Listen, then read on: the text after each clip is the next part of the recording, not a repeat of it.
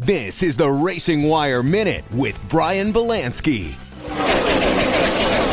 An international star might race the Daytona 500. That story next. He's one of the most popular race car drivers in the world. He's won the Indy 500 four times, the Rolex 24 at Daytona, and Dancing with the Stars. Now, Helio Castroneves wants to take a shot at the Daytona 500.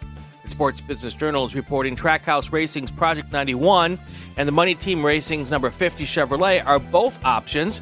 The whole deal is a result of a promise Superstar Racing Experience CEO Donald Hawk made with the Brazilian driver. He said if Castroneves won an SRX race, Hawk would help him find a ride for Daytona. Castroneves won, and Hawk is working to make good on that deal.